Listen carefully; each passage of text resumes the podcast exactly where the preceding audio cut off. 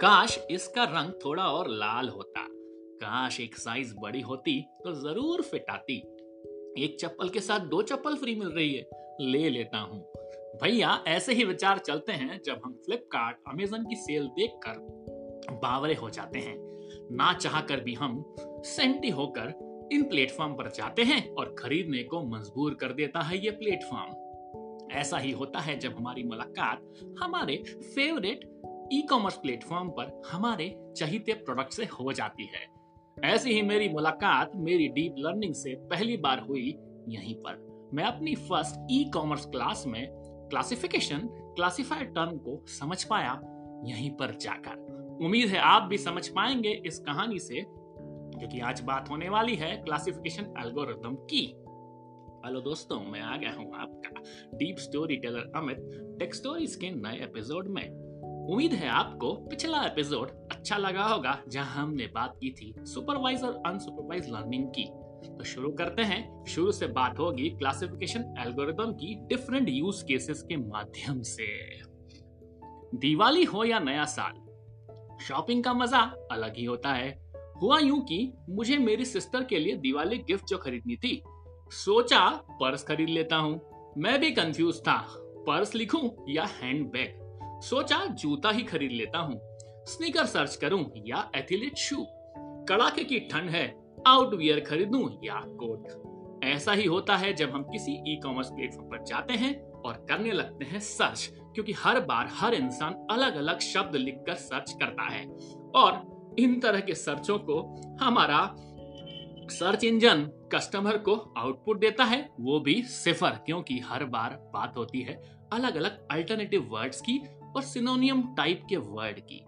इसी तरह के आउटपुट को हम डिस्क्रीट आउटपुट भी कहते हैं। यहीं जाकर हमें क्लासिफिकेशन एल्गोरिदम का यूज़ करना होता है और मशीन को ट्रेन करना होता है ताकि मशीन सुपरवाइज लेबल डेटा की हेल्प लेकर सही डिस्क्रीट आउटपुट कस्टमर को दे दे। इसलिए उपयोग में लिया जाता है क्लासिफिकेशन एल्गोरिदम और तो और, हर कस्टमर की क्वालिटी आउटपुट की डिमांड होती है। जिसे मशीन लर्निंग में प्रिसिशन भी कहा जाता है। और क्वालिटी के साथ साथ क्वांटिटी मिल जाए तो क्या ही बात। मतलब चॉइस भी चाहिए। और इसी तरह के रिज़ल्ट को हम कहते हैं रिकॉल मशीन लर्निंग की टर्म में। यहीं पे डेटा साइंटिस्ट हमेशा प्रिसीजन पर ज़ोर देते हैं। प्रिसीजन पे ज़ोर देते हैं ताकि कस्टमर को सही आउटपुट मिले। मेरी भी कोशिश है कि मैं सही प्रोनाउंसिएशन पे ज़ोर दूँ। आज कला थोड़ा खराब है। इसलिए हो सकता है कि बातें थोड़ी बिगड़े, लेकिन कोशिश है कि आपके पास कम समय में अच्छा आउटपुट मिले। हाँ मशीन भी हर इंडिविजुअल और अदर इंडिविजुअल्स के हिस्टोरिकल बिहेवियर से प्रोबेबिलिटी निकालती है, और कस्टमर को वही रिकमेंड किया जाए, क्या उसे प्रोडक्ट चाहिए? किस प्रोडक्ट को खरीदने की उसकी संभावना अधिक होगी? यह सब ढूँढने की कोशिश करती है मशीन लर्निंग अब मन में सवाल आता है कैसे काम करता है ये क्लासिफिकेशन चलो समझते हैं क्लासिफिकेशन टर्म को क्लासिफायर को और क्लासिफिकेशन मॉडल को। जब कोई यूज़र ई कॉमर्स वेबसाइट पर जाता है, कुछ हमारे जैसा विंडो शॉपिंग करने के लिए और कुछ आप जैसा रियल बायर जो खरीदना चाहता है प्रोडक्ट क्लासिफिकेशन एल्गोरिथम कस्टमर को इन दो लेवल के आधार पर क्लासिफाई करता है। पहला स्टेप में वो जानने की कोशिश करता है यूज़र का मकसद यानी कि यूज़र का मूड समझने की। क्या सिर्फ़ ब्राउज करने आया है या विंडो शॉपिंग करेगा या कुछ खरीद भी लेगा? वैसे मूलतः छह तरह के एक्शन ले सकता है यूज़र पहला, या तो वो पेज खोलेगा और कुछ देखना चाहेगा। दूसरा प्रोडक्ट पेज की डिटेल देखेगा। और प्रोडक्ट पेज डिटेल पसंद आ गई तो प्रोडक्ट को कार्ट में ऐड कर लेगा। और मूड अगर बदल गया तो प्रोडक्ट को रिमूव भी कर डालेगा। और अच्छा लग गया तो क्यों ना कर डालेगा वो परचेस और कई बार कुछ ऐसे यूज़र्स होते हैं जो ऑप्शंस और सर्च करना चाहते हैं। और दिखाओ और दिखाओ और दिखाओ टाइप तो हो सकता है कि हम ज़्यादा सर्च करें। इन्हीं सेशंस के माध्यम से, इन्हीं सेशन से हम समझ पाते हैं कि यूज़र क्या एक्शन परफॉर्म करने वाला है। यूज़र या तो खाली बैठा है, हो सकता है मैक्सिमम तीस मिनट तक वो ब्राउज़र पे कोई एक्टिविटी नहीं कर रहा है, या फिर कुछ एक्टिविटी कर रहा है। इन्हीं सेशंस के आधार पर हम क्लासिफिकेशन को इस्तेमाल करते हैं और बात करते हैं अब सिर्फ़ परचेस सिनेरियो की, क्योंकि मेन बात है सेल की। यहाँ दो प्रकार के सेशंस होंगे। एक परचेस सेशन जब कस्टमर प्रोडक्ट को बाय करेगा, और दूसरा नॉन परचेस सेशन जब कस्टमर कुछ भी नहीं खरीदता है। अब मशीन लर्निंग के लिए चैलेंजिंग होता है कि कस्टमर को क्लासिफाई तो करना है।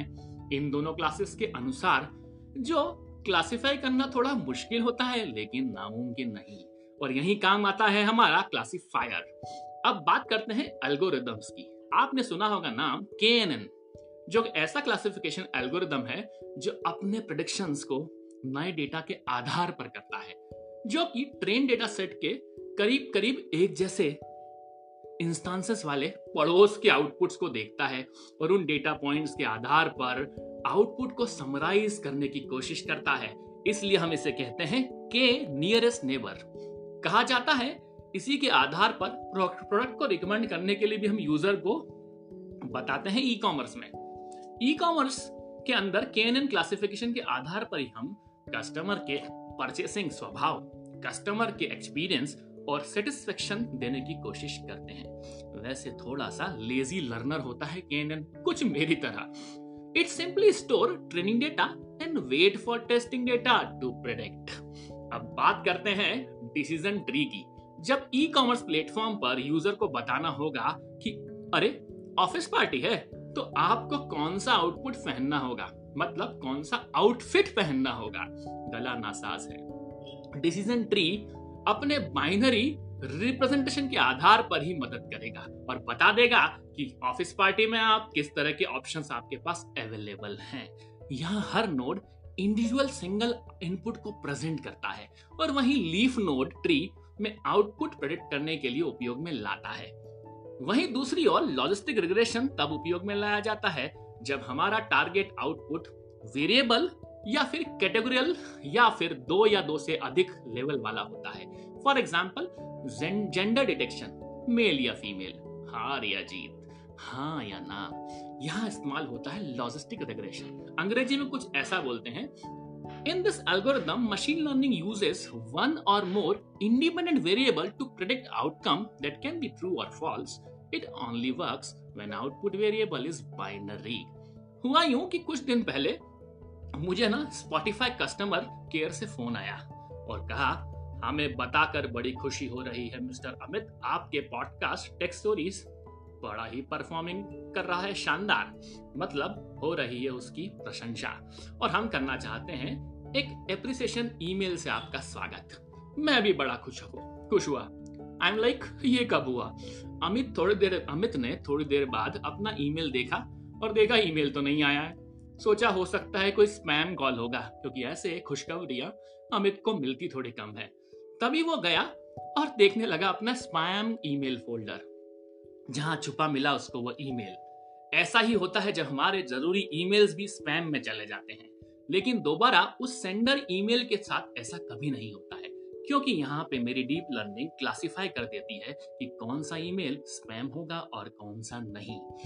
हाँ जी, मैं बात कर रहा हूँ नेव बेस एल्गोरिदम प्रोबेबिलिटी के आधार पर, जैसे कि हम प्रोडक्ट को प्रेडिक्ट कर देंगे कि प्रोडक्ट इंसान खरीदेगा या नहीं, या फिर हम वेदर को प्रेडिक्ट कर देंगे कि आज मौसम खुशनुमा होने वाला है या बरसात झमाझम, या फिर आपके मेल बॉक्स में जो ईमेल आया है, वो स्पैम फोल्डर में डालना है या उसे अनस्पैम या एक्चुअल फोल्डर में डालना है। इस तरह के लर्नर्स को हम कहते हैं eager learner eager learner basically decision tree और नेव बेस ईगल लर्नर संज्ञा में आते हैं। Because they take much time for training less for production because they construct their own classification model from training data set. तो बात हो गई है ईगल लर्नर्स की। और शुरू करता हूँ अब आपसे बात के बाद। अब मुलाकात की बात। क्योंकि जल्दी मिलने वाले हैं हम लोग नए स्टोरीज में, नई कहानियों पे, नई टेक्नोलॉजी पे। नए साल की शुरुआत होने से पहले कुछ करने वाले हैं खास बात। तो क्यों ना आप मेरे हमेशा की तरह पॉडकास्ट को सुने, जाएँ टेक स्टोरीज पर, गाना पर। और लाइक करें। और अभी तो गाना में भी मैं काफ़ी ट्रेंडिंग पे हूँ तो उम्मीद है कि आप गाना पे जाएँ मुझे फॉलो करें, क्योंकि आपके फॉलो की ज़रूरत है ताकि वो रिकमेंडेड पॉडकास्ट लिस्ट में आ जाए। उम्मीद है आपको आज का एपिसोड अच्छा लगा होगा। तो लेता हूँ आपसे विदा। तब तक आप हमेशा की तरह मैसेज करते रहें और टेक्स्टोरीज का आनंद लेता रहें। मिलते हैं यहीं कहीं फिर नए